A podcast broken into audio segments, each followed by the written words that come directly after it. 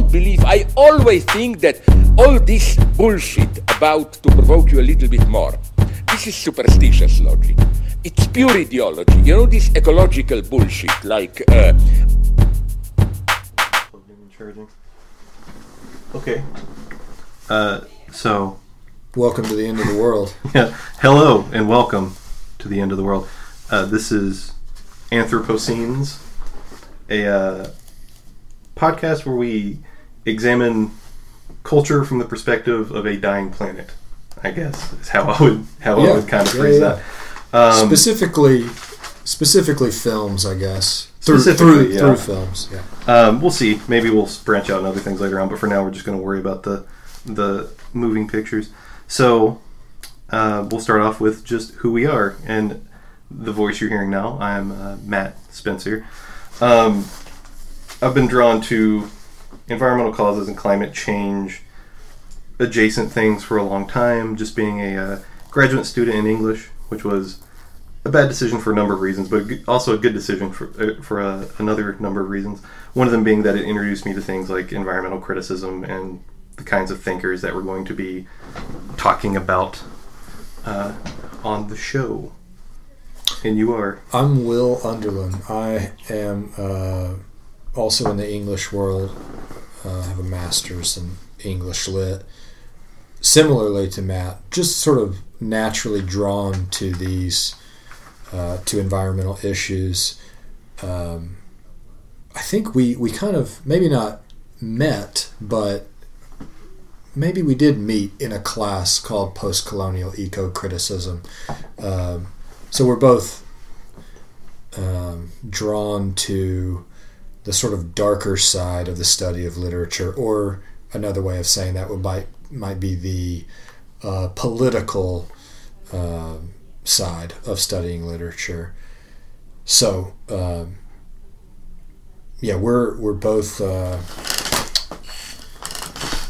concerned, yes, uh, to say the least. Concerned. And the only thing two two uh, English major or English, what are we? I'm not. We're not English majors. Uh, professionals, young English, English professionals, English professionals can do about anything is to make a podcast. yeah, that's it. Kind of boils down to that. How do we fix it? Well, let's podcast about mm-hmm. it. Uh, see what happens, see what comes of it. Um, so that is what we've decided to do, because we found we would be having these conversations about these things, and we thought, well, why not record it? See yeah. what other people think about it, see if maybe we can get other people talking about things. I think sure. that's one of the the best things we can do, given the situation. Um, so I guess we can sort of transition to talking about what that situation is. Um, kind of what is the point of all this? What are we doing here? And uh, what I kind of did in thinking about recording this was do what any good young professional academic would do and uh, write kind of a mission statement, which is very cheesy, but uh, I did it anyway. And this is this is what I came up with. So uh, when it comes to the undeniable and unavoidable truth of climate change, something I think we can both agree on, that everyone should agree on, uh, cultural reactions and or inactions matter. Those things are important. Uh, with this in mind, we examine cultural artifacts, films, as emblematic of how the United States specifically is coping with or completely ignoring uh, future climate catastrophes. And uh, sort of a corollary to that is that we're going to be looking at it from this kind of cultural, kind of close reading perspective, if you want to put it that way. So the idea is not that, you know, we don't do science, but we believe science. Right. So, so maybe we should, uh, for the people not in the English world, maybe we should maybe explain the sort of underpinnings of close reading. Right, it's, uh, I mean, it sound, it's sort of self-evident, but it's also really, to put it in simple terms, is we're we're trying to understand the ideologies that inform the decisions of what we see uh, in in large productions that are disseminated globally. Uh, yeah. And sometimes we'll look at more, I think we'll look at more independent film, but even, I mean, an American independent film is, is still available. I mean, especially now, it's available. Um, so taking, I, I think re- one way to understand close reading though is just taking what you see on on screen as um, as an intentional choice, understanding um, setting and dialogue and, and everything as integral to the drama and the total uh, message conveyed by any given work of art uh, or entertainment, as the case may be. Yeah. But not not going overboard with it, doing it in, in good faith, right? So, you know, trying, not being that person that sees things that aren't there, right? Right. Not making kind of wild, willy-nilly connections. Right. We don't want to be men with hammers uh, seeing everything as nails. Yeah.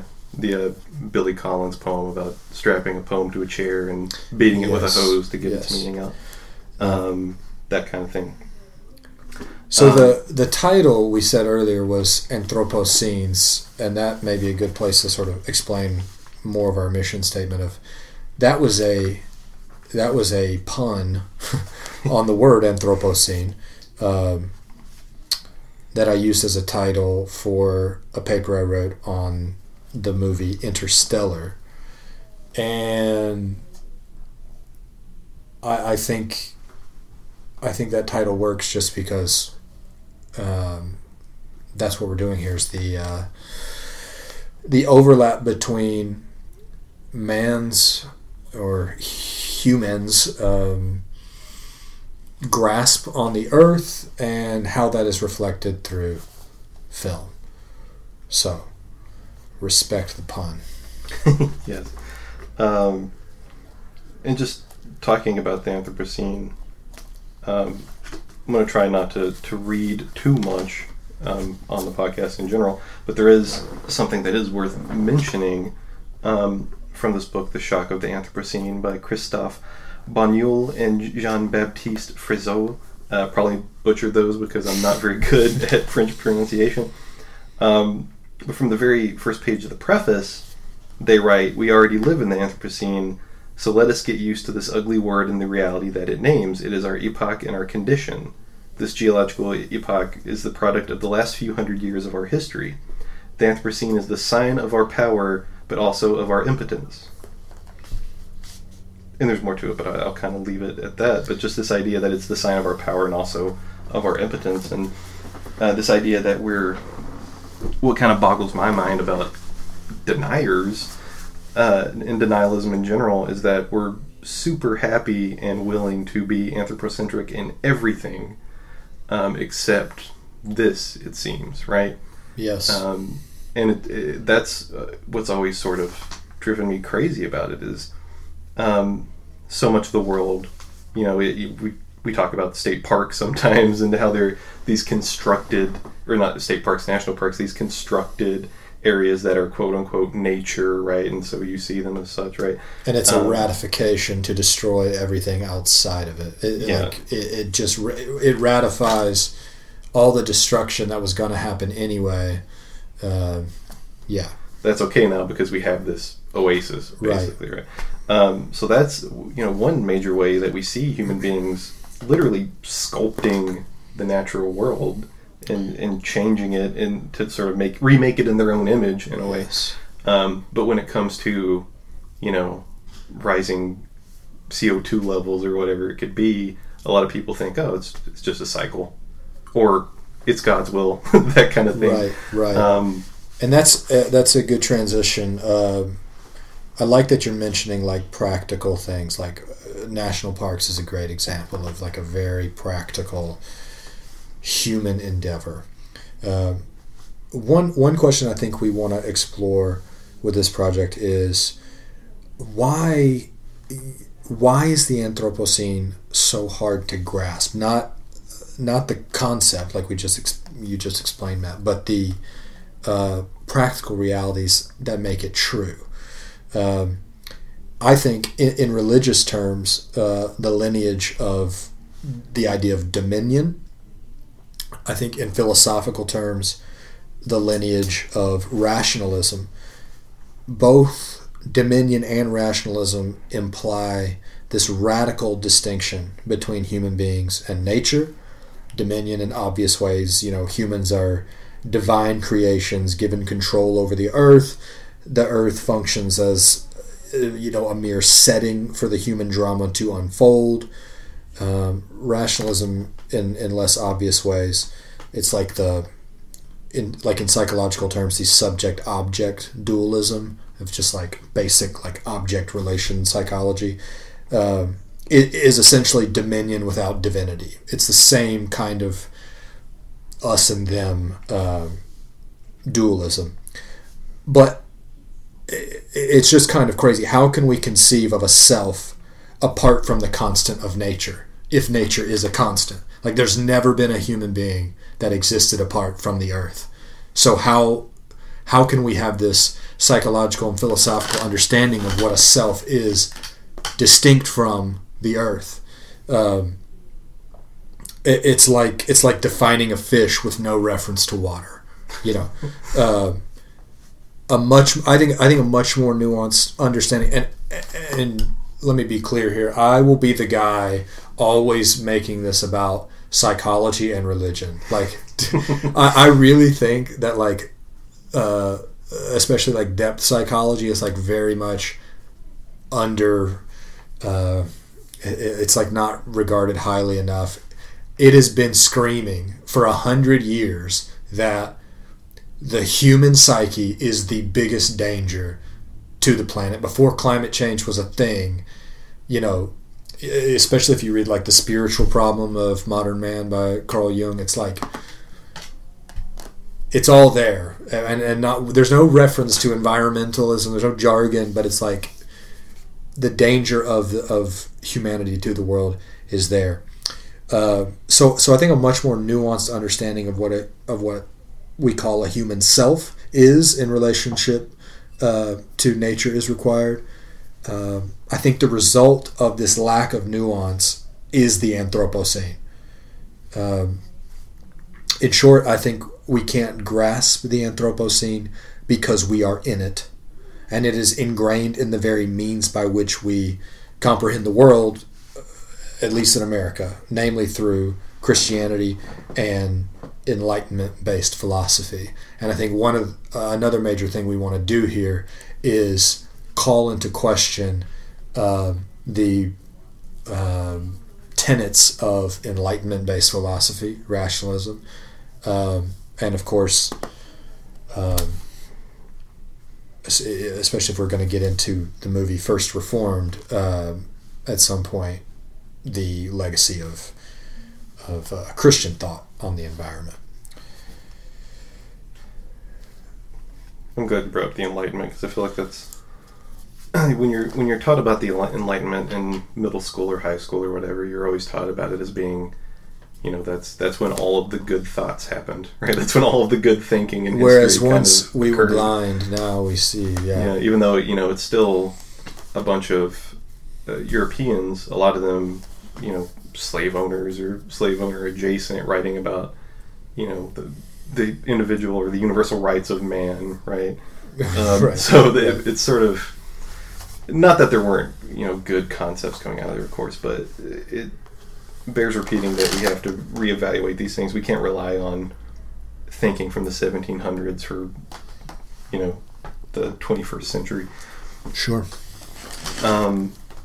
Or at least not that thinking from the yeah, at least not that yeah. thinking. Uh, so you're talking about dominion, uh, which I think is important, and a, a sort of related concept that I think is interesting um, is this idea of, of stewardship.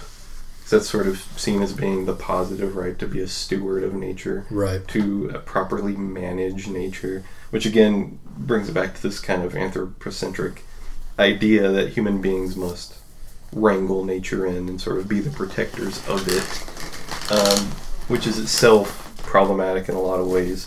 Um, but the fact that that is often seen as being sort of the right side of it, as opposed to the wrong side, which would be absolute dominion, you know, go forth and, you know, to eat two of every animal. Right, right. Why, why dominion registers in people's minds as the right to destroy does not make sense. It's like, oh, yeah.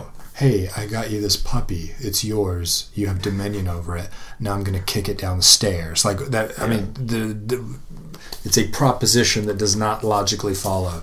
Um, yeah. And just the very idea, and this is, you know, maybe getting too far off and, and more, well, I mean, political thinking is going to necessarily going to have to be a part of what we're talking about, because that's where I think the solutions would ultimately have to occur, maybe not come from, but they'd have to occur through political means, I think, things like the Green New Deal. Um,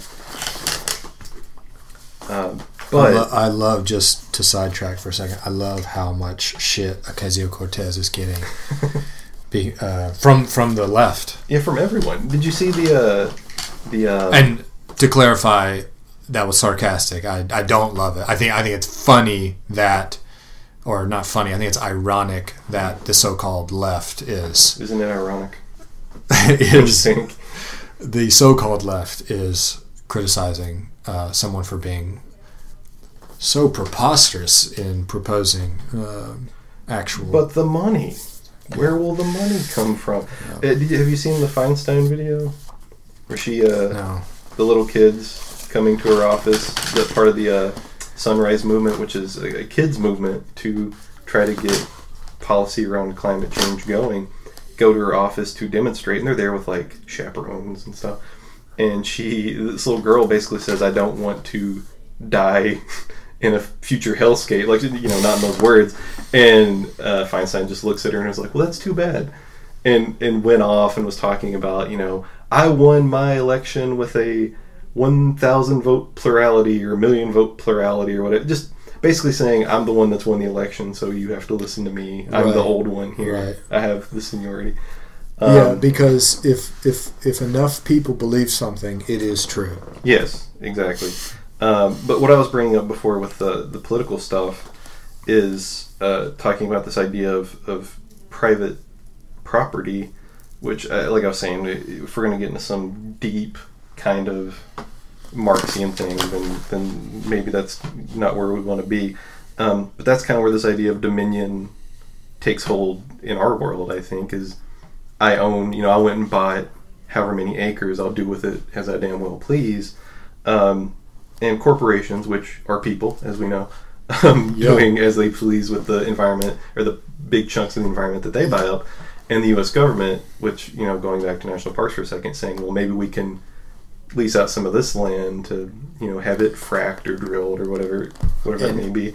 And we were talking about uh, the book Wilderness and the American Imagination, Nash, uh, and I, I just started reading it, and he makes that very point, basically. Uh, the religious idea of dominion is directly, uh, directly leads to the idea of owning land, private private property. Um, we are so connected to this idea, or so influenced by the idea of dominion, that we come to think that ownership, you know, sort of means something. It's like a, an innate right. Yeah. Uh, and there's also th- this kind of other side of it, which is showing that, you know, if you're, you know, left, right, or center, it doesn't really matter. Everyone is capable of having negative opinions. In this, you know, wouldn't you know it, I just happen to have Wilderness in the American Imagination right here. By the way, um, we're surrounded by yeah. books about the dying planet right now. Yeah, this is this is where I want to die. This is, yeah. Bury me here. Yeah. Um, you know, Two Chainz, bury him at the Gucci store. You bury me at the, the used bookstore. Yeah. Um, but not the grumpy book peddler. Yeah, though. Hold now. Let me just, I'm going to say this, and I hope this reaches the right ears. Fuck the grumpy book peddler in Murfreesboro, Tennessee. Yep, yep. Second. Uh, but he's talking about the, the Romantics, and, you know, the Romantics were going off and seeing the, the splendor of nature and the sublime of nature and all mm-hmm. that. And he, uh, so Roderick Nash writes, Wilderness appealed to those bored or disgusted with man and his works. It not only offered an escape from society, but also was an ideal stage for the romantic individual to exercise the cult that he frequently made of his own soul. The solitude and total freedom of the wilderness created a perfect setting for either melancholy or exaltation.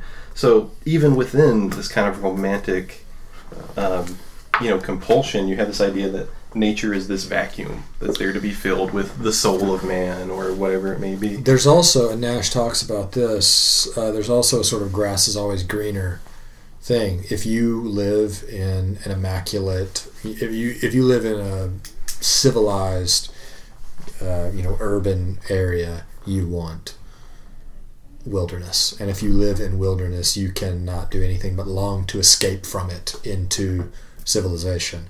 Um, and and I think there's some uh, some connections there with romanticism. Uh, Curtis White, who's another guy I'll bring up a lot, talks about a lot about romanticism, and he um, he has a lot of good things to say about it, uh, especially in its sort of uh,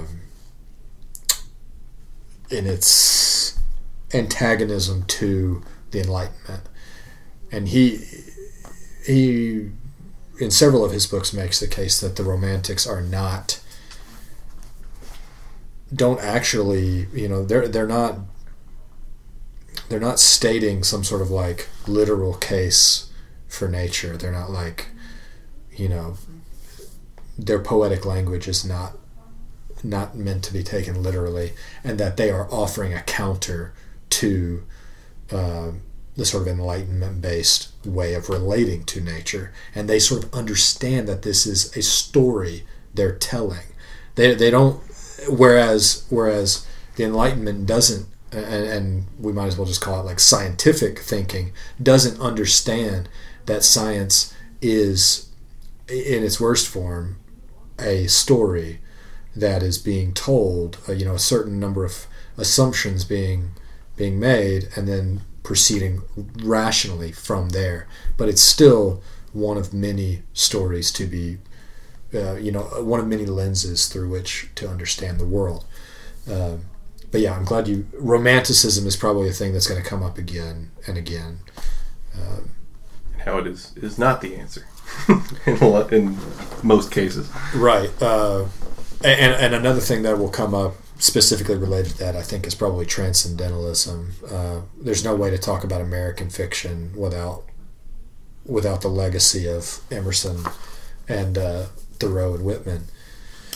Um, and I'll probably have some bad things to say about that, because to me, Jency and I were talking about just the other night how um, it's it's just it it lives on abstraction. Emerson especially just lives on abstraction. Uh, I, and I like Thoreau. I especially like uh, Civil Disobedience. But, but that's, that's kind of its own... Well, I mean, it's related, but it's kind of a separate thing. It feels more grounded.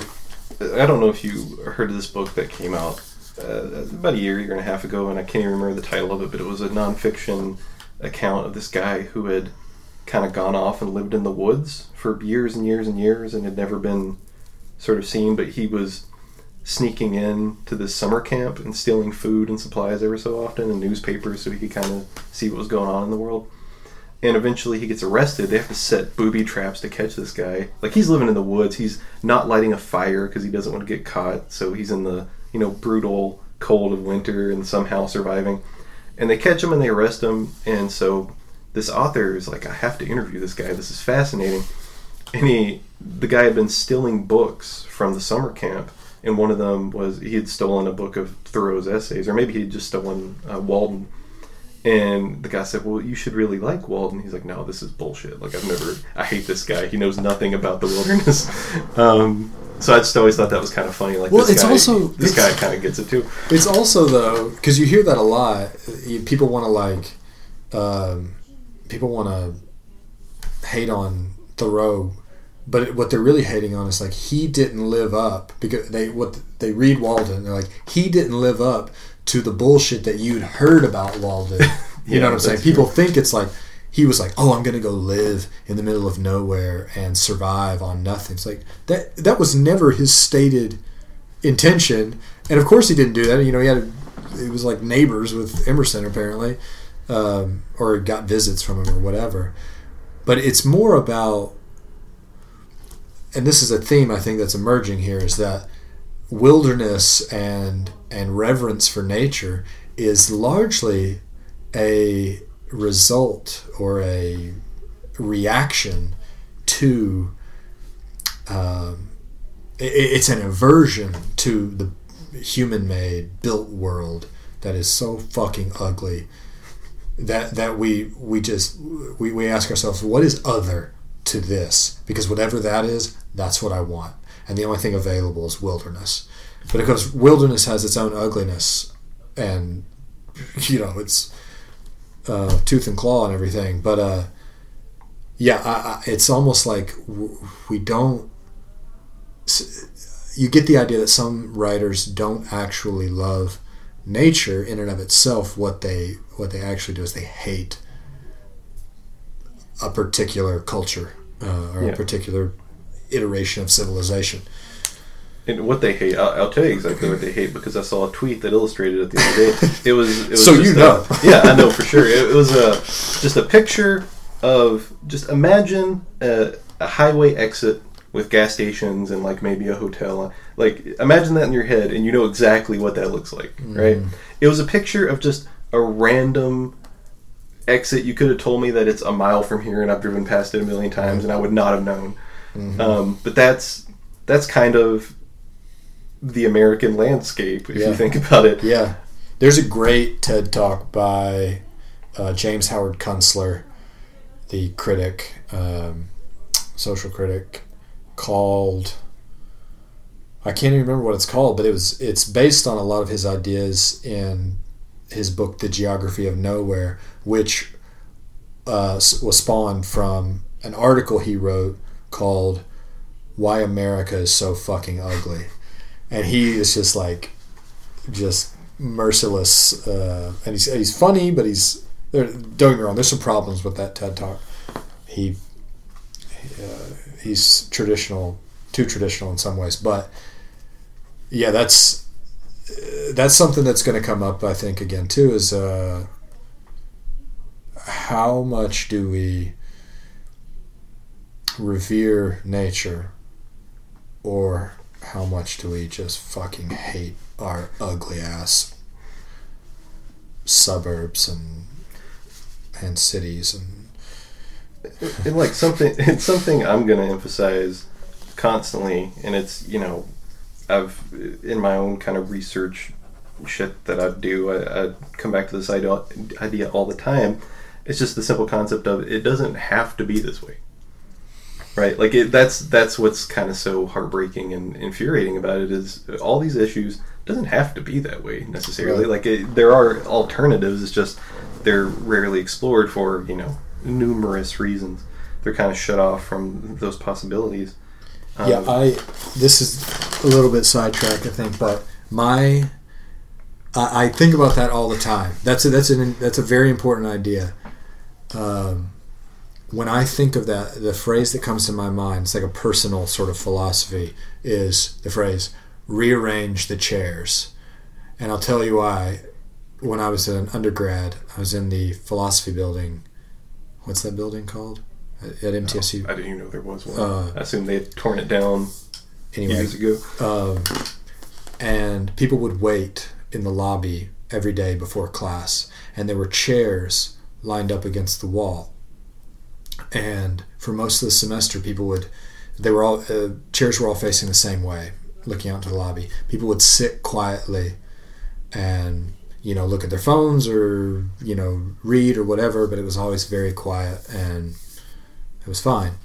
But one day, someone, I, we came in and someone had put half the chairs facing the other half of the chair. So there were chairs against the wall, and then there were chairs facing the people, uh, facing those chairs. And so it was like conducive to conversation. And be, just because someone rearranged these chairs, people started talking, and this is how, you know, it's always good to have, like, friends in class. You know, you get phone numbers, and if you forget something, blah, blah, blah, if you miss a day.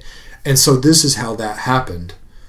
um, this is how people started becoming friends in this class, is that someone arbitrarily, probably wasn't even anyone in the class, it was probably someone that morning, for whatever reason, had arbitrarily moved these chairs, and then our relationships changed because of the fucking furniture was different. You know what I'm saying? I like to imagine it's like a quantum leap scenario.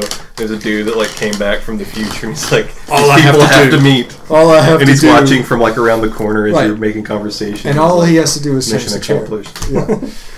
Uh, as long as we're talking about like personal um, mottos, mine is always, and you know, this is, if if you're deep in academic stuff, this is probably kind of cliche, but this uh, idea from from Antonio Gramsci that I picked up from Stuart Hall, which was this Jamaican cultural critic guy, is uh, having pessimism of the intellect but optimism of the spirit, which is, you know, it's, I think it goes beyond just saying be realistic. It's more, you know, be willing to try to affect change when possible, or to sort of deconstruct things that need to be deconstructed, you know, not taking those things that are uh, you know, all these things that go without saying. Well, nothing really goes without saying. You should just say the damn thing, and then we can yeah, yeah. talk about it.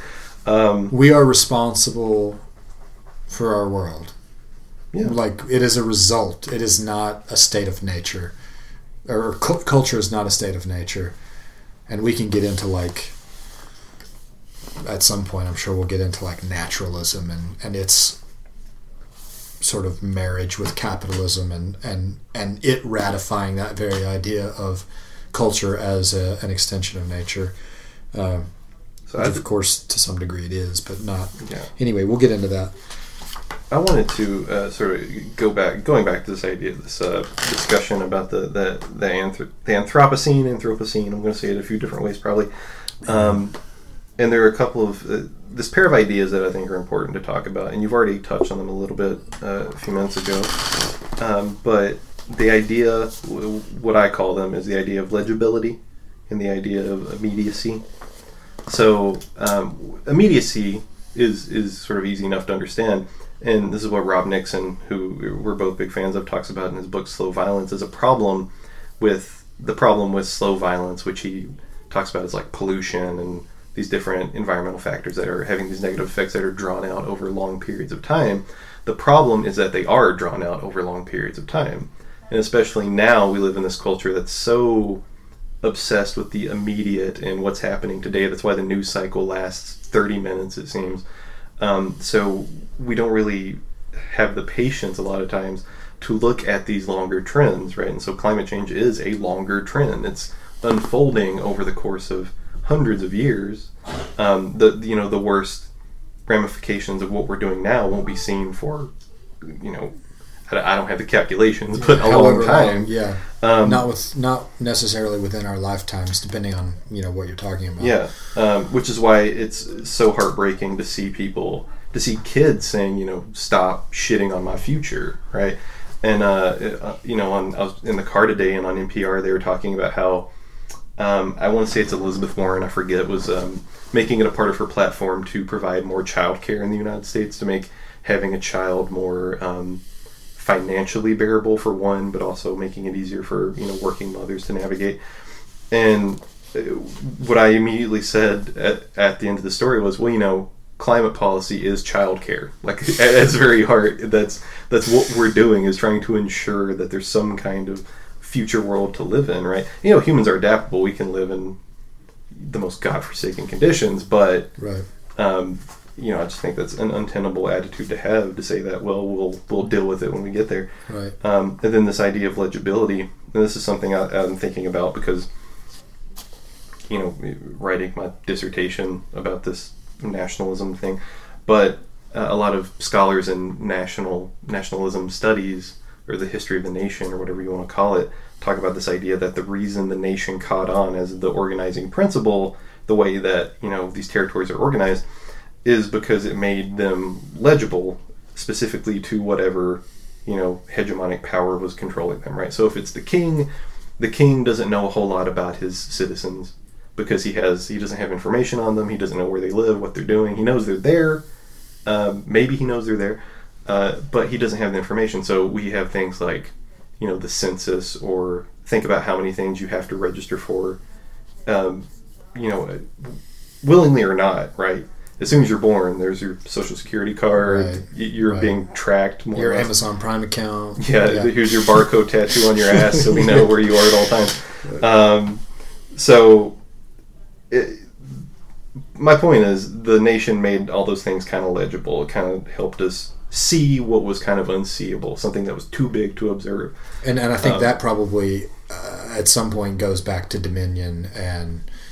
and this idea of own ownership of property and then control of everything within that property, and oh, these lines on the map are real, so now... And I think yeah. ownership and knowledge are kind of hand in hand, because having knowledge of what you own, right? Um, which is not always the case. I'm sure the king didn't know, had never been to like every acre of his territory or whatever. Um, yeah. But having dominion over something, you, you want to feel like you have some sort of knowledge of its constituent parts, right? So a problem with things like climate change is they happen on such a scale that it's hard to it's hard to see them, right? It's hard to sort of point at a specific thing and say, this is the effect of climate change, right? And you can you can sort of do it. I mean, that's, again, what makes it so frustrating is we can look at rising temperatures or the fact that we haven't had a single day of snow in Tennessee this year or, right. you know, the, this past winter. And you can and you can make those comments about trends, but then you get you see it you see it um, you see it on both sides of the spectrum. You see Donald Trump saying, "Oh, it's hot out here." Uh, Where's your global warming? Whatever he said. It snowed today. It Where's snowed today. Global, global warming's not real. But then on the other side of that, you see uh, some people on the left saying, it's freezing out here, climate change is real. You know, and it's like, you you can't be that specific because we're not talking about specifics. We're not... Uh, Uh, yet we I think we will be you know yeah. in, in the future. Well, in a lot of places they already are, right? There's a great um, before we started recording I was talking about Chapo Trap House, and, and in their book they have this line that I that stuck with me talking about climate change, and it said the apocalypse is already here, you just don't live there yet, right? So that, that uh, that's a great thought. um I want to transition with that thought okay. to uh, somebody, I don't know if we've mentioned him yet, but we will mention him a lot, uh, Amitav Ghosh, who we're going to have mostly uh, great things to say about. But one thing I was thinking about, I watched a, a, a talk of his the other night.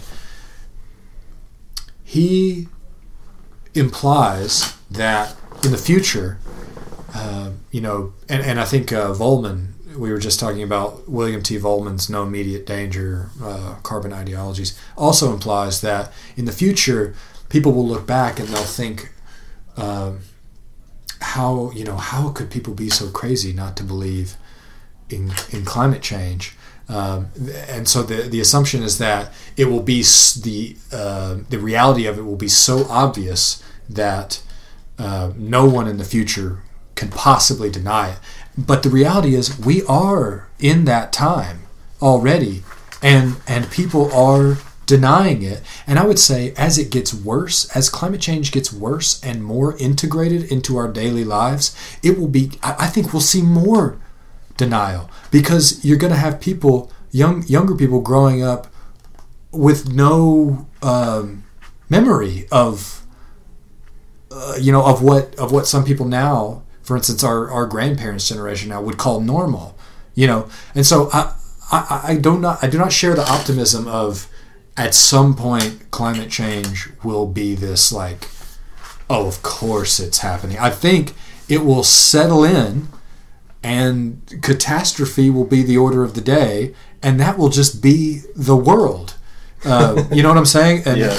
So that that's that's the only thing I think Ghosh has ever said that I was like, mm, I'm not sure, because ninety-eight percent of what he says I think is spot on, uh, and I think we've both uh, in a, uh, I talked about that class where we met. I think that's where that's where I first heard of Amitav Ghosh, and I think he's his book specifically, The Great Derangement, um, kind of lit a fire under my ass, um, in a way it hadn't before. You know, I've always been, we've been intellectually aware of the issue of climate change, but something about that book makes it, um, it separates it. It's not like this is one of the problems. It's this is the problem.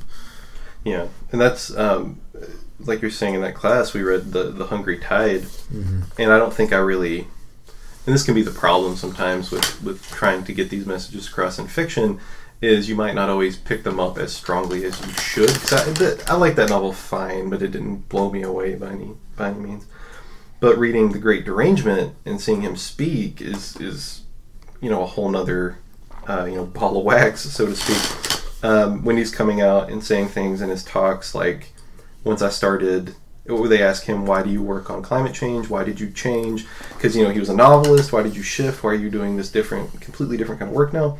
And he says, well, once I started reading about climate change, I couldn't think about anything else. And I think anyone who starts thinking about climate change or writing about climate change, once you actually get to know the literature, uh, you really can't think about anything else. I mean, nothing seems of comparable importance. But even more than that, what is so powerful about this is that climate change is the earth, really. It's it's an aspect of the agency of the earth, reinscribing itself in our brains, uh, really tearing apart these structures of knowledge that we've built over these last three hundred years. Uh, it makes us have to sort of completely rethink the foundations of the culture that we've been in and of all its products. Uh, for example, of the sort of forms of politics that we've created, of the forms of literature, the forms of art, the forms of philosophy, the forms of thought. So it's almost like uh, once you engage with climate change, you're just unlearning. Uh, uh, you know, climate change and uh, the, for- uh, the forms of our minds have become so profoundly sort of uh, imbricated with each other. When I, you know, was lucky enough to go and see him speak at that... Uh colloquium thing at Vanderbilt, um, it was, you know, really inspiring, and, and that's what I came back and told everybody. Is like this is this is kind of life changing. Like, you every, talked to him, right? Yeah, well, yeah, very What'd briefly. You say to very him? briefly. I, I remember um, you told me you like gave him a compliment. I did, and I, I don't get autographs usually. Like, I'm just not into them. And and what am I going to say to this person? I don't know them. I appreciate their work, but I don't want to be like, let's have a deep discussion about whatever. Right. It is. So. Uh, I brought the book with me, or maybe I bought it there, I can't remember, but I went up and got his autograph, and he was like, oh, what's your name? And I told him, and then I said, I just want to tell you that I think this is the most important book to come out in a very long time. And, you know, he's this little old Indian guy with his white beard, mm-hmm. and, and he just kind of like uh, was taken aback and was like, well, thank you, thank you so much, and I was like, oh, you're welcome, and then I just walked away. That's so, awesome. um Hopefully, like, when he thinks of it, reflects back on his career, he's like, oh, I think I did some good. Remember that dude I met that one time that told me my book was super important? Um, well, yeah. I, th- I think I watched, I think the talk I watched on YouTube was probably similar to the one you saw live. Was that at Vandy? Yes. Yeah. And I assume um, he's just giving, he at the time he was giving a similar, if not the same lecture. Yeah, it's, and the one I watched was about, specifically about The Great Derangement. But my favorite part of that talk um, is when he says that intellectually we live in an extremely exciting time, because through through this through climate change, our knowledge of it, we have hard scientific evidence that suggests It suggests the way we have been thinking about the world for thousands of years have led to imminent catastrophe. And so the way we view and move about in the world are and have been wrong, both in a religious sense, you know, in our destruction of divine creation or whatever, uh, or whatever. But, but also in like a rational, self-interested sense of creating an increasingly uninhabitable planet. Like, like there's no excuse for boredom right now. It's like everything we've done, all thought, has led to this moment, and it and it doesn't look good. Um, so,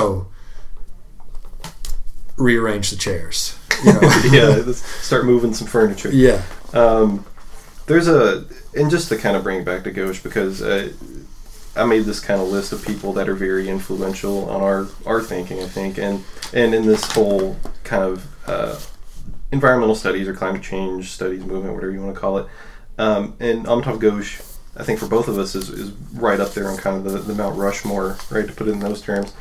But a framework he set up that I think is important for how we're going to be looking at these these films that we're going to be looking at. Doesn't it sound silly to, like, we're talking about all these big things and we're like, oh, we're going to watch movies and talk about them? Well, I, see, I, yeah, it does sound silly, but but I think that's the whole point, but, yeah, is that these important. These are the things, uh, I would argue, that that movies are the, uh, especially now given the rate of T V watching via Netflix and, you know, Amazon, yeah, and all these things, these are the things that uh, inform our understanding of the world, uh, more so, I think, in, in a lot of cases, more so than religion. Oh yeah, for sure. Uh, what I forget who the thinker was, you, you might remember this, but he was writing about movie theaters being the modern cathedrals. Oh, it's uh, Joseph Campbell. Oh yeah, Joseph Campbell. Yeah, I, of course.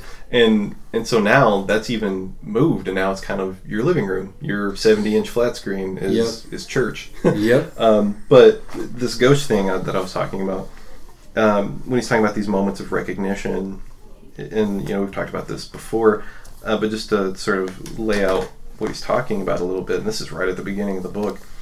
Uh, recognition is famously a passage from ignorance to knowledge.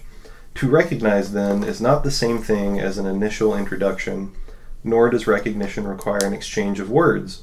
More often than not, we recognize mutely, and to recognize is by no means to understand that which meets the eye. Comprehension need play no part in a moment of recognition.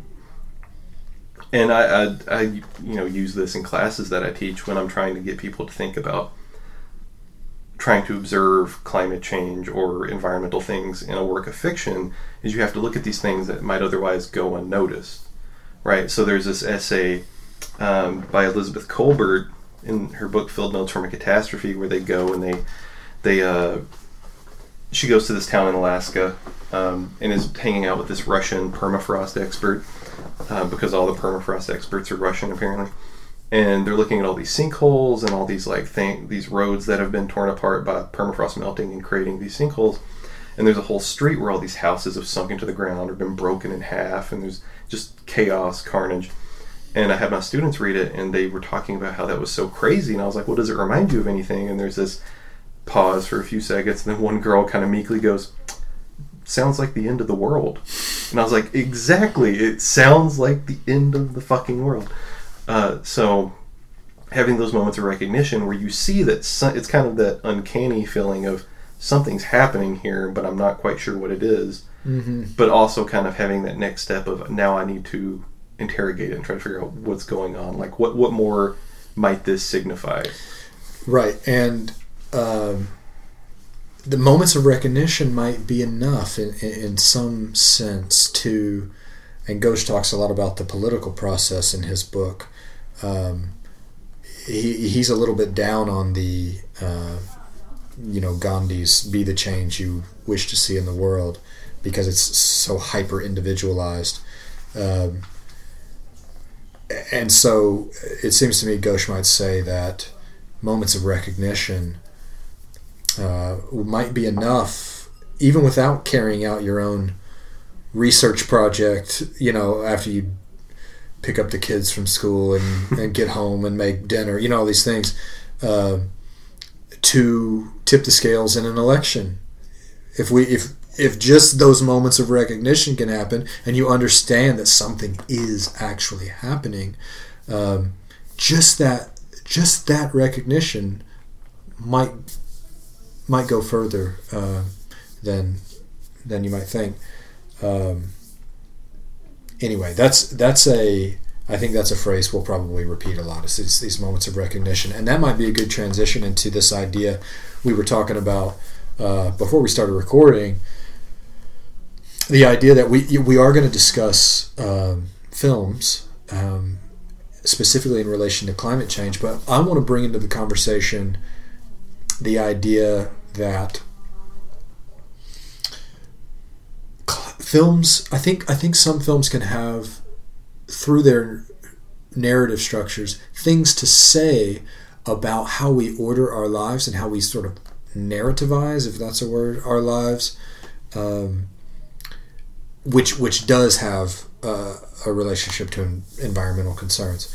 And so I think at some point we'll we'll discuss films that aren't explicitly about climate change, um, but whose narrative structures might have something worth thinking about in relation to climate change. Um, and so just just to sort of tease that out a little bit, we were talking about the uh, the movie Synecdoche, New York by Charlie Kaufman, and this idea of the protagonist um, sort of almost sleepwalking through his life or paying attention to these to these very sort of neurotic obsessions. And then if you've seen the movie, you know he's putting on this ridiculously, absurdly big play production. And so he's going about his neurotic life and then sort of realizes at one point when he's confronted by an actor who says, when are we going to get an audience in here? It's been twenty years that this play has just been just gotten out of hand and it's just this chaotic mess. And that's and I think that that the way that that moment of recognition, I guess you could call it, is um, the way it's filmed, the way it's structured for us to experience that, I think is very interesting in relation to uh, especially the, the Nixon idea of slow violence and this this accumulative effect of things accelerating, getting out of control while we go about our busy, uh, seemingly uh, distant lives, uh, distant from environmental concerns. Yeah. And just a Just, you know, a connection to that is that we are recording this on Oscars night, which is, uh, I think, a significant coincidence. um, I, you know, maybe at some point in the future we'll look at some of the films um, involved in that ceremony. Uh, uh, for the record, I think we're both pulling for Roma. Yeah, definitely. Um, we're the favorite. I like both of those think, a lot. Yeah, yeah. Um, Yorgos Lanthimos. Up and comer. He's always good. Always good. Um, so just to, before we, we talk more about films, I just want to run through this list of relevant people real quick. Yeah. And just to just touch on them real fast. But uh, Amitav Ghosh, definitely. Rob Nixon, who we've already, already talked about, the South African um, academic, um, who I saw speak at the at a conference recently, and I think his next book is about environmental martyrs, which is fascinating, and talking about how the the there's a correlation between the rise in global temperatures and the number of environmental martyrs who are being martyred, being murdered. Um, and it's all happening in what he called the environmental martyr belt, which is kind of between the tropics, as you would imagine, uh, where all the important forests are. Right. Um, and then going way back to kind of the, the O Gs, talking about people like Rachel Carson, like Aldo Leopold, Uh, Leo Marx, maybe more specifically in relation to literature, sure, writing the, the sure. Machine in the Garden. Um, uh, Lawrence Buell's kind of in that same vein. Uh, Timothy Morton, who's really interesting, and he's kind of, I've seen him disparagingly be called hipster philosophy because mm-hmm. he invents all these kind of wacky phrases and all this weird stuff that he talks about, but an idea from him that I think is relevant to what we're talking about is that the world already ended multiple times. I think he traces traces it back to the uh, testing of the first atom bomb mm. and says, well, that's the moment when the world ended. That's kind of when, and now we're living in, in the post-apocalypse. Um, and then uh, Wendell Berry, of course. He's Yeah, he's on my list. Fellow Kentuckian, place in my heart. um, uh, taught a book of his in a class called, uh, his book, Our Only World, and yeah. went over like, you know, a bag of shit. Students weren't very into it. Uh, but, you know, they got some things out of it that were useful, I think. Um, Curtis White, you mentioned, oh, yeah. who I am unfamiliar with, but I am trying to learn more about. Yeah, I'll be referring a lot to his books. If you haven't read him or don't know him, you should. Uh, The Spirit of Disobedience, um, We Robots, and his, the one that's specifically about environmentalism is called The Barbaric Heart. Um, in which he says sustainability is about deal making in a moral abyss. That's just a little. That's just oh a little. My pre- God. That's just a little preview for you. That just, just all the Green New Deal stuff happening. Of, well, we can't go that far. We can do this other thing. We can do uh, carbon taxes. How about carbon taxes? You liked those ten years ago. What about now? Yeah. Let me um, find it, because you're gonna. That's exactly what he's writing about. I was looking at it earlier. Um.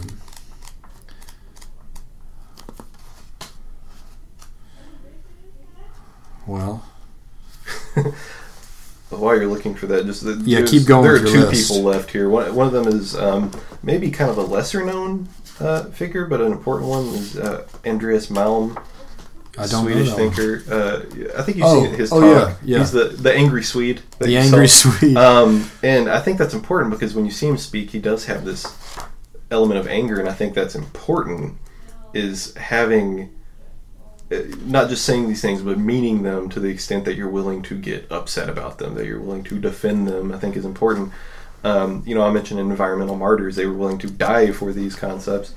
Um, so his work, you know, the, the Progress of this Storm is his newest book, and uh, Fossil Capital is his giant treatise on fossil capital that he wrote. Um, and the last one, because she dips her toes in everything, is Donna Haraway. And this is, you know, not an exhaustive list by any means, but... especially with her book, uh, "Staying in the Trouble," that most staying with the trouble, her most recent book, um, making kin in the Thulacine, which had some concepts I'm not fully into. Her whole uh, refrain of "make kin, not babies," was kind of a, a weird thing to wrap my head around. Um, you said she repeats that over and over. Oh yeah, she, she's very into repeating phrases, sloganeering. Uh, yeah, um, a lot of refrains. Crooked Donna. There. Did you, did you find what you were looking for? I did. Okay. It's exactly what we're talking about. And it's not from The Barbaric Heart. It's from We Robots. This is Curtis White. At present, environmentalism is not so much a set of values as it is a menu of strategies for compromising those values, assuming they're remembered at all. Honestly, what values ground... Honestly, what values ground any form of cap and trade? What values ground our commitment to the idea that global warming will be solved if we can reduce atmospheric carbon dioxide by three hundred fifty p p m? Environmentalism is about deal-making in a moral abyss. The advantage in this is that because its concessions have taken the place of its values, it is able on occasion to declare victory and walk away from the wreck. Environmentalism's greatest victory in recent years is that it has gained near universal recognition for the concept of sustainability, but what exactly is sustainability? Sustainability is, of course, the good. That, of course, is our first clue that what we are really talking about is a very successful piece of ideology when sustainability is invoked, as it per- is persistently invoked by environmentalists, the media, politicians, and corporations. We are expected to bow down. Rare is the person who dares to speak against it. Tea Party conservatives duly noted and accepted. Nevertheless, sustainability's claim to being the good is a lie. What it is, in fact, is the most recent example of moral shuffling in the West's efforts to confront the problem of our, quote, relationship to nature. The idea that we should be one with nature is rarely allowed more than a brief mention. How has this come about? End quote. I just imagine, like, Starbucks telling you to buy your own reusable cup and bring it every time. Right. Um, yeah, how can we... And I, I... Remind me, when we're talking about First Reformed later, or whenever we talk about it, uh, I, I think there is a brilliant moment in that movie about sustainability. Um, a, a brilliant metaphor for sustainability. We'll get to that later, though. Yeah, and that quote also kind of gets this this sort of, when we talk about sustainability and, and ecological awareness, this kind of uh, mass apathy, which is an issue. And Ghosh talks about it somewhat, uh, this idea that as a single individual, any changes I make, if I buy the reusable coffee cup, if I recycle, if I um, get an electric car, whatever it may be, even if I'm doing all the right things, it doesn't matter, you know, drop in a, in a bucket, right? Right. Um, Which is another issue, is, and it's related back to this idea of, of the scale of the problem, is people feeling like they have no real ability to affect change when it comes to these things. Yes. Uh, just to get back to the, because that quote mentioned the cap and trade, the idea of cap and trade.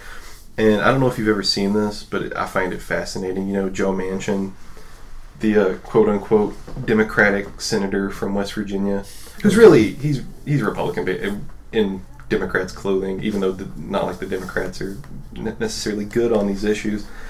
Um, he's been there forever, and he's been very kind of left on some things, but very right on environmental issues, because West Virginia, big coal mine right, right, right. state.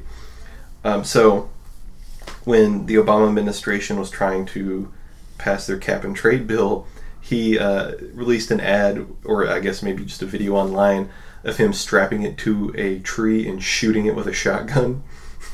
In that classic tradition of conservative yeah. lawmakers blowing away legislation they don't agree with. Oh, uh, yeah. So that that's that's kind of what we're up against here. And that's, you, like Curtis White is saying, it's not like that's even a radical idea, right?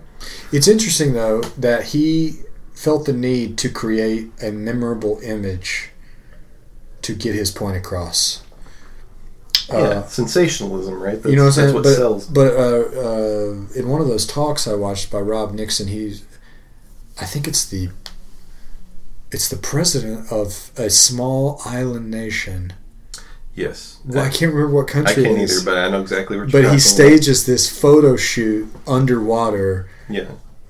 to to try to raise awareness of like, hey, in fifty years, this is where our country's going to be. I, I feel the, like the an Mal- asshole because I can't yeah. remember what country it is. I, I want to say maybe it's the Maldives, but I can't That's, remember. That sounds right. Um, maybe that's it.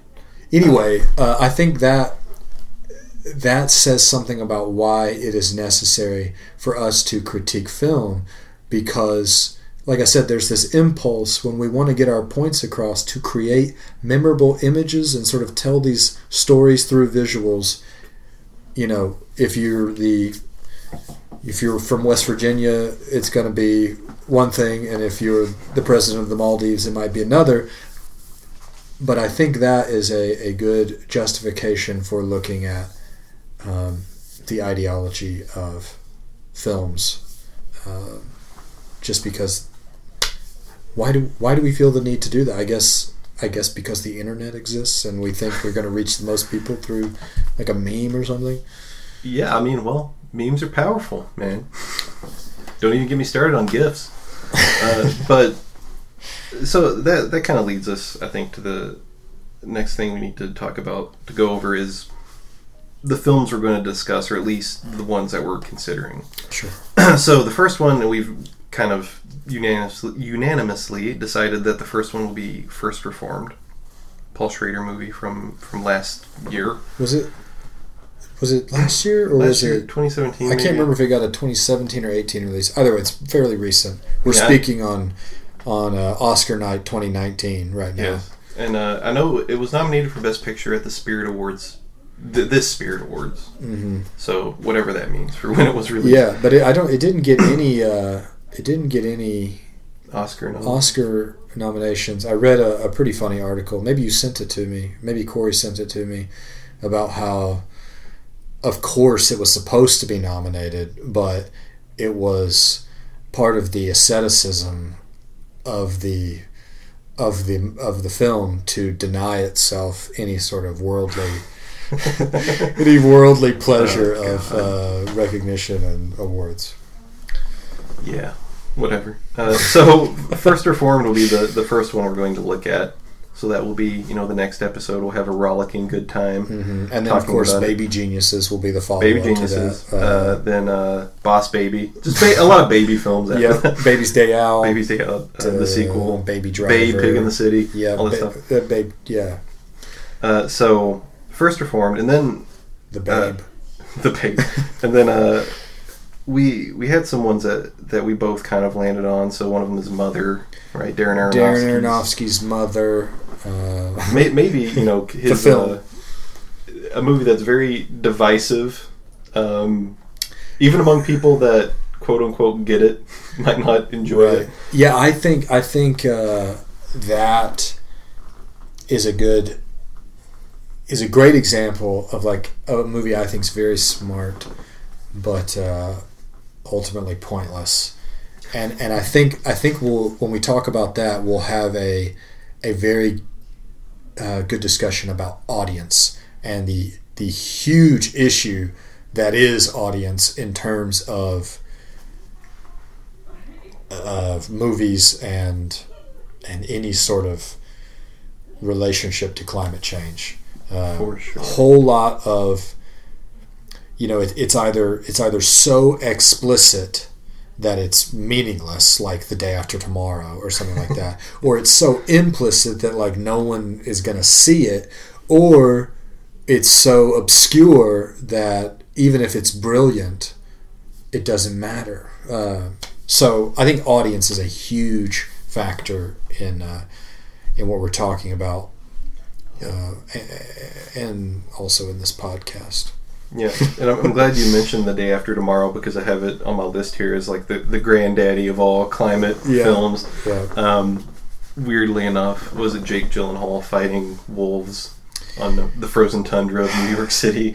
Yes, and and it's something something that will inevitably come up also is this idea of nature as attacking, yeah, as the enemy, because that's a perfect example of how you can sort of be right and wrong at the same time. So, so you know, Day After Tomorrow sort of depicts, oh, humanity causes this, you know, this climate catastrophe, and yet they depict the catastrophe as like a separate enemy, you know, encroaching and destroying the city.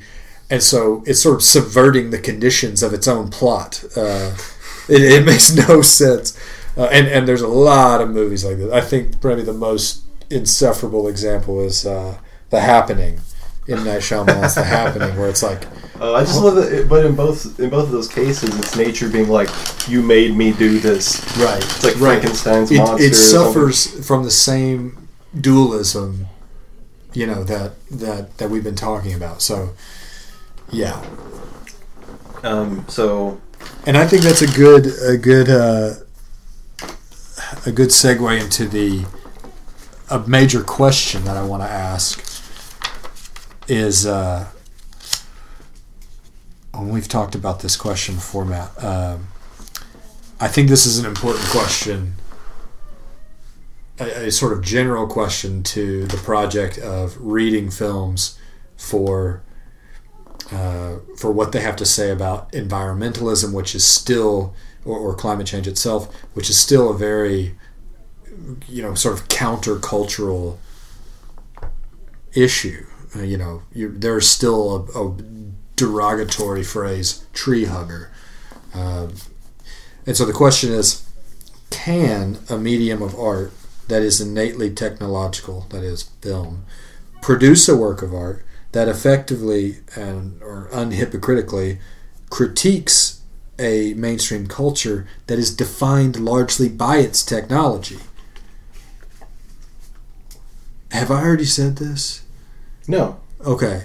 Because because we like we had the conversation before. I'm like, I don't want to literally repeat myself, but like I think I think that's an essential question. Uh, yeah. Is it possible? Is it is it possible for any movie we discuss to do what we want it to do? You know what I'm saying? Exactly. And and just the sort of kind of meta reading of it as well is uh, not just being about a society where techno- that is mostly defined by its technology, um, but the fact that the film industry itself, it's not like it's innocent, right? It consumes a lot of resources. Absolutely. Um, just to make even the cheapest, low-budget, kind of indie. I remember. I remember watching the some sort of uh, special feature on the movie Away We Go by Sam Mendes. Yeah, and they were talking. It was like this behind the scenes thing. They were trying to do a totally green production, you know, and yeah, I clicked on it because I thought that sounded interesting. Like, oh, what what are they doing differently? And it was just a bunch of old dudes bitching about how hard, and, and I don't mean like ironically bitching, winking, like, oh, we're doing the right thing. They were just like, yeah, Sam, you're talking about Sam Mendes, wanted to do this, and it's like fucking everything up.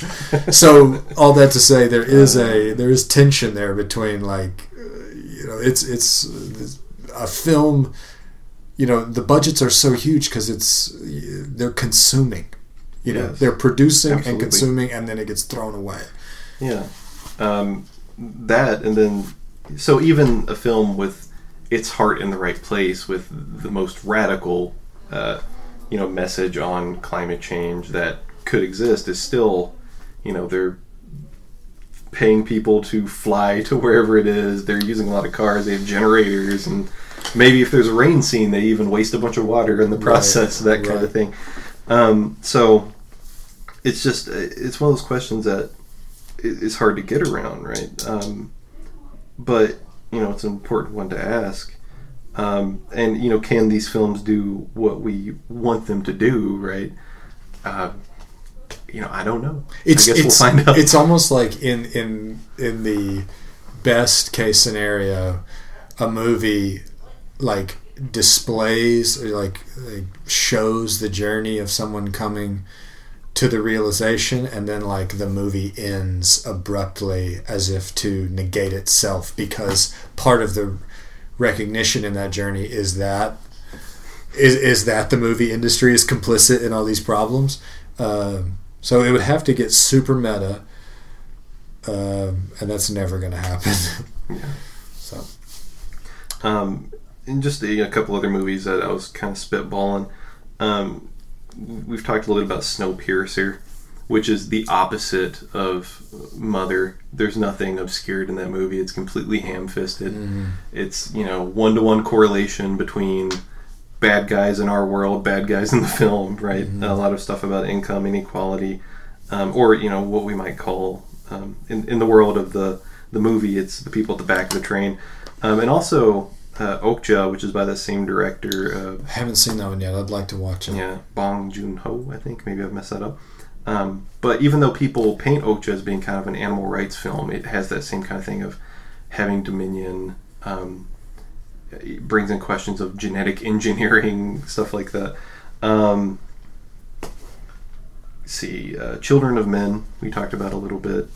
Uh, which is a good example of a film that you wouldn't necessarily think of when you're thinking of kind of films that are tackling climate change. Mm-hmm. But I think it's definitely there somewhat, especially that feeling of living in the apocalypse. Yes. Like I was saying, like the what I like about that movie so much is that they're living in this world where they basically accepted, like, this is the end of the human race, and they're still going about their day and going to the coffee shop and going to work. Why would you go to work if the world's ending? I, mm-hmm. I just...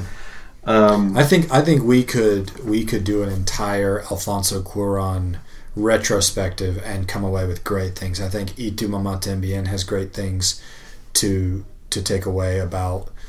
Um, uh, you gotta everything when you watch a Cuarón movie, pay attention to what's happening in the background. There's always the the setting is always informing the. the plot, like every it's it's integral to it. It's uh, every shot is intentional and contributing to every other shot. And I think I think we might get something out of his movie Gravity as well, which is uh, I I think you've probably heard of uh, you know there's uh, you always hear discussions of the blue marble, yeah, the the picture. From outer space, I think someone uh, Carl Sagan in the seventies or something. Yeah, not the pale blue dot. Oh, different thing. Uh, okay. The blue marble is just the picture of Earth that a lot of people say sort of sparked environmentalism. Oh, okay. From I think it was from the seventies. The satellite took, and uh, you know the the narrative goes, oh, we saw how frail, we saw what a pale blue dot we were, and how frail and small, and therefore we realized we needed to take care of it. But there's a, a lot of people who are very critical of this idea, saying it just abstracted the Earth, um, and and what we need is a more grounded, local. Obviously, Wendell Berry talks about like, um, you know, sort of rooting yourself in in that which is closest to you, uh, in terms of your environmental concerns. But uh, I think gravity is very interesting because it starts in space. Most space movies don't start in space. Yeah. And it's and it is a it's and I'm thinking about this because another movie on this list is Interstellar, and it's the exact opposite, where you start on the Earth and the goal is to escape it into space. And gravity is the exact opposite, and it says we are, and of course there's a lot of metaphors, you know, in this movie, but we start in space and the goal is to get back to Earth. And, and the final shot of Gravity is yes. her it's uh, her bare feet in the sand and the in like a jungle type yes, setting. Yes. Which, you know, how she didn't hit water is kind of always something that stuck with me. It's like you're gonna hit the Earth but miss all the water somehow. Well, she she lands in water. Yeah, but it's like a pond or right, something. Right, right. Like it, yeah. Um, but yeah, just that scene of literally coming back and where does she end up in kind of the heart of nature, it seems. Mm-hmm. Yeah. Um, I'm glad you mentioned kind of planetary concerns, because uh, the last one I wrote down on here just uh, that came to me was Melancholia. That's a great... as far as talking about like end of the world, apocalyptic yes. type and there's a great films. There's a great reading of Melancholia in this book that I just read from by Curtis White, um, and it's about his take on it is about the role of play, uh, and it's sort of about not succumbing to reality. Uh, yes. And he somewhere in this book he says the depressed person is the ultimate realist, and and so uh, Kirsten Dunst's character is is the realist, but it's only you see at the end, you know, with the with the planet ending, the world ending. She's the only one that can handle it because she can. Uh, she sort of gets out of that. You know, the only time she's tolerable is at the end because she realizes she has to pretend. You know, they build mm-hmm. that little hut, yeah, and they've got the magic sticks, uh, and so you have to pretend, but you have to know you're pretending, and that's sort of what a, that is Curtis White's point about the Romantics, is that the Romantics knew they were pretending. The the en, en, sort of Enlightenment-based philosophers don't know that they're pretending. Um, anyway, that's yeah. sort of off track. But Melancholia, yes. No, I think that, that makes a lot of sense. And we were talking earlier about, um, I think you were saying something about how nature and wilderness and these things are kind of stories that we tell. They're yeah. concepts that we create. And what's the ultimate concept we create? Reality, right? Sure. Reality's not real, right? So deep, bro. So uh, if you have this idea, and, and plenty of people write about the concept of, of play as being important, right? That animals play as a, a means to do a lot of things, but one of them is to just kind of get outside of kind of crushing weight of how heavy things can become when you try to be quote-unquote realist about the world, right? Right. So, you know, this we're talking about serious things. Are we still going to make, like, dick joke every now and then? Yeah, definitely, probably. But um, there has to be some sort of essence of play, or else why even be alive, I guess. Um, yeah, and that's that's a great um, that's a great point, because one sort of very general question that I think that underlies any discussion like this is like, why, First Reform sort of hints at this, the the idea is like, why is climate change bad? You know what I'm saying? Like, we're just, we're we're making a lot of assumptions about ethics and morality. Um, and I think there's, this is an idea, again, coming from a different Curtis White book, The Spirit of Disobedience, um, where he he's talking about Marx. And he basically says Marx assumes uh, what he's trying to prove, that, you know, oh, it's this terrible thing to exploit labor. But what he says is that Marx could never explain why exploiting a human being was a bad thing, because he just throws the the baby out with the bathwater in terms of religion. Here's a, a more elegant statement of that. Uh, he says, Uh, Marx could not have, or similarly for Marx, he could not have provided an ethical foundation to his critique of capitalism without revealing that he was, like Kant, far more dependent on Christian ethics than he himself understood. Um, as John Ruskin might have chided Marx, the laws that regulate the possession of wealth are unjust, but no socialism can effect their abrogation unless it can abrogate covetousness and pride. In other words, for Ruskin, there is an expressly spiritual problem at the heart of political economy. Uh, he also he goes on to say, capitalism cannot stop exploiting people as instruments of gain without becoming something other than capitalism. Later he says, the church, of course, knows exactly why treating people as instruments of any kind is wrong. It has been revealed through the sacrifice and the historical ministry of Jesus. Marx could not answer the question, why is capitalism bad? Um, at its deepest levels, Marxism does assume that capitalism is cruel, that exploitation is wrong, and that compassion for the suffering of people living under capitalism is the most important reason for revolution. The great strategic error of Marxism was to imagine that it could achieve social justice through a mechanical understanding of the necessary laws of dialectical materialism. He says, uh, he's sort of summarizing the Marxist dogma and criticizing in, in a critical way. He says, the Marxist dogma is essentially, capitalism must inevitably fall to the iron laws of its own internal contradictions. Um, or this is what the Marxist theorists argued. Uh, Marxism was wrong to think that it had created a science, far less a natural science, and it was wrong to think that its hatred for the institution of the church required a hatred of spirituality as such. That's the uh, end quote. But the point is, with I think the same is true of environmentalism. What sort of ethical framework do we have for saying it is wrong to use the planet in an irresponsible way? What is irresponsible? Irresponsible to who? Um, and, and like I said, I think First Reform kind of gets at this, where there, I can't remember if it's the uh, Cedric the Entertainer's character or the corporate C E O guy who says, basically, climate change might be part of God's plan.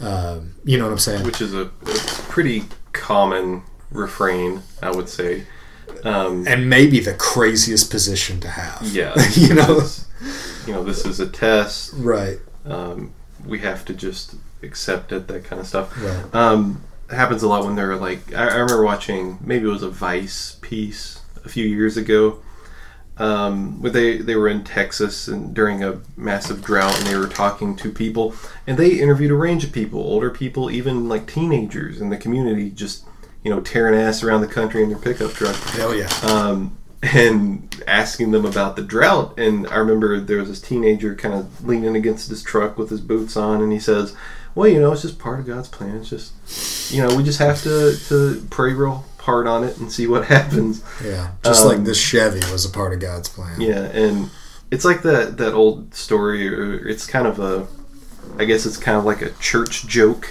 where there's a guy who, he's in his house, and he's uh, there's a hurricane coming, and they come and say, "Hey, you have to leave. There's a hurricane coming." I know exactly. Right? I love this. And joke, so he, yeah. he he turns down leaving, and then, you know, there's a the police come to get him. He says no, and then a boat comes to pick him up, and he says no, and then a helicopter comes. He says no, God will protect me. Dies, gets to heaven, asks God why he didn't do anything, and God said, "What are you talking about? I sent the cops, and I sent a boat, and I sent a helicopter." Um, this is fact that at, at some point you have to have some sort of agency in well, your spirituality. Well, and it's and it's that, I think the essence of that joke is that the the um, abstract concepts you you learn through religious dogma have to be enacted in life. Like, there has to be some sort of overlap. It's not just something you read about in the Bible on Sundays. It's like, it should inform the practical, boring stuff of your life. Like, you know, the idea is that salvation gets worked out through policemen and helicopters and very, you know, practical realities. It's not some some supernatural thing. Yeah, you know, to to, quote, to, cl- but to clarify, I do not think salvation gets worked out through police officers. no, no, yeah, let's let's nip that in the bud right ju- now. That was just um, a uh, an example that Matt used in the joke. yeah, we just start. We get real Blue Lives Mattery out of nowhere. hard, hard right turn. Um, so, well, and you know, like the point you're making that. There has to be some sort of practical implication for these things. And uh, to quote my father-in-law, who would say, religion is how you treat other people, right? So there's that kind of thing that there's there's agency and there's kind of practical action, right? Practical Magic, that's a movie we could watch. Um, I think we should rename the podcast. when you were talking Practical about Ma- Magic with Matt and Will. When you were talking about Marxist dogma, I was like, I should make a dogma joke. That's a... We could watch Dogma for... Uh, Kevin Smith's Marxist Dogma. Yeah. A lot of climate change and this Kevin Smith uh, sacrilegious kind. Anyway, uh, to to get back to the film. What were we talking about? Oh, yeah. List of movies we might List do. of movies, yeah. Okay. And I, I kind of... I've exhausted the, the quick list I've jotted down. But um, something you brought up a while ago was looking at films that you wouldn't necessarily think of as being... climate change related. Mm-hmm. Um, so that could be something as ubiquitous as the road trip movie. Not just road trip, but road trip movies in general, and the fact that that's based on this carbon ideology, right, of the, the car as your way to freedom or right. to get it, the girl back. It has whatever. such it has such a sort of Americana feel. Absolutely. But it's yeah. like that's I mean, what is a car but a you know technology of the twentieth century? Like yeah. yeah.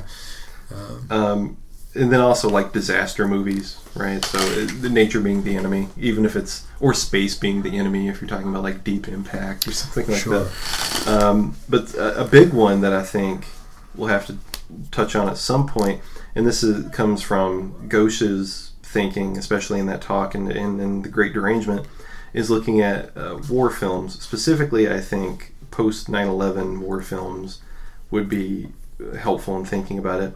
Because, as Ghosh repeats every time I've seen him speak, basically, is that the military is the largest, you know, consumer, the largest polluter um, in the world, right? The U S military has this enormous budget, all these vehicles, all this right. um, technological capability, all that kind of stuff.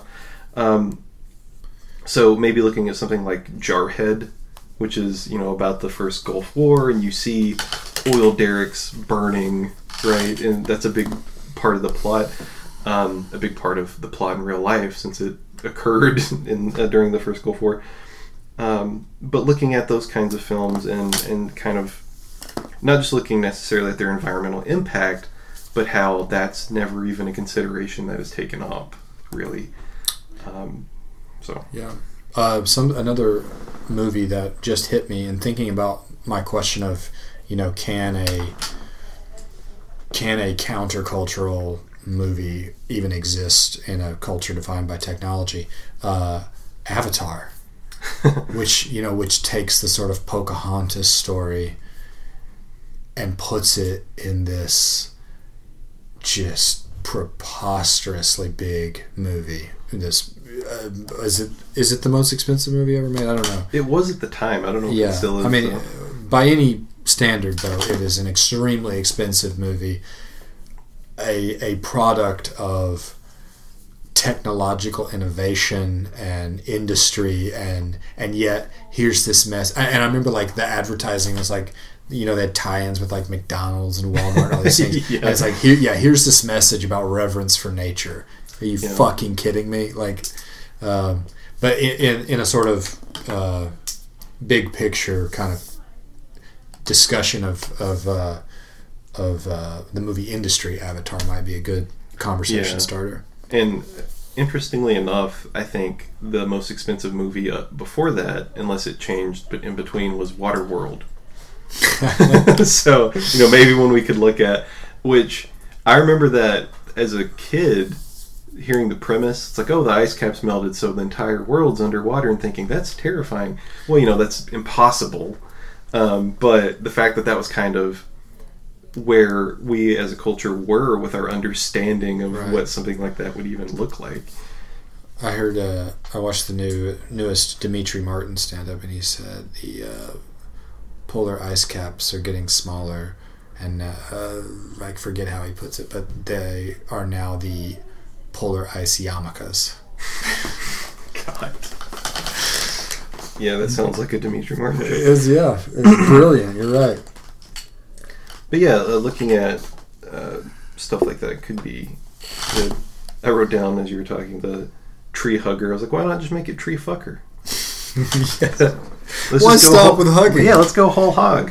And the fact that that's an insult, right? Uh, yeah, I love, I love the fact that tree hugger is an insult, and I love the fact that bleeding heart is an insult. It's like...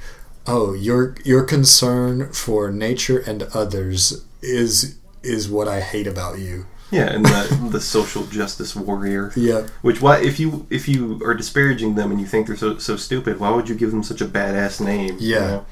That's what I never really understood. Um.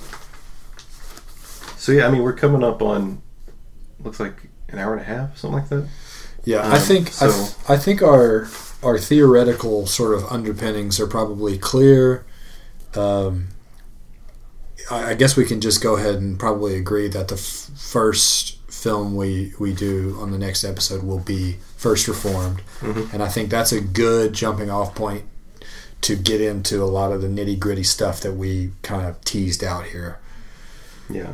And to just sort of, I'm going to indulge myself and talking about this uh, this concept that comes from Donna Haraway when she was talking about um, autopoiesis versus sympoiesis, and the, the important thing to know is that autopoiesis is self-making, sympoiesis is making together. And she had this quote, and I think it's a good kind of uh, idea to end on. Um, and it was just, it stuck out to me when I was listening to the audiobook, because uh, I'm fancy like that, where she said, or she wrote, we become together or not at all. And I think that's a, a good kind of idea to keep in mind. So we have these, you know, this running list of slogans, rearrange the chairs, we become together or not at all.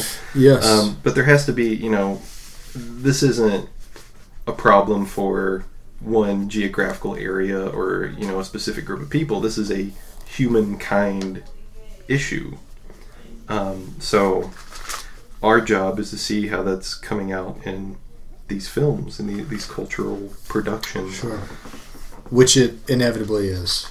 Yes. And even if it isn't explicit, which is sort of our point about reading movies not explicitly about climate change, it's revealing, it's revealing ourselves to ourselves, uh, either through what we talk about or through what we do not talk about, what we leave out.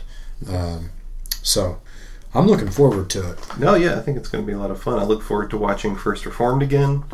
Uh, it's a very thorough mindfuck of a film in a lot of ways, uh, but in a, in a good way. Yeah, I'm going to uh, so. watch the. I've seen it. I've seen it enough.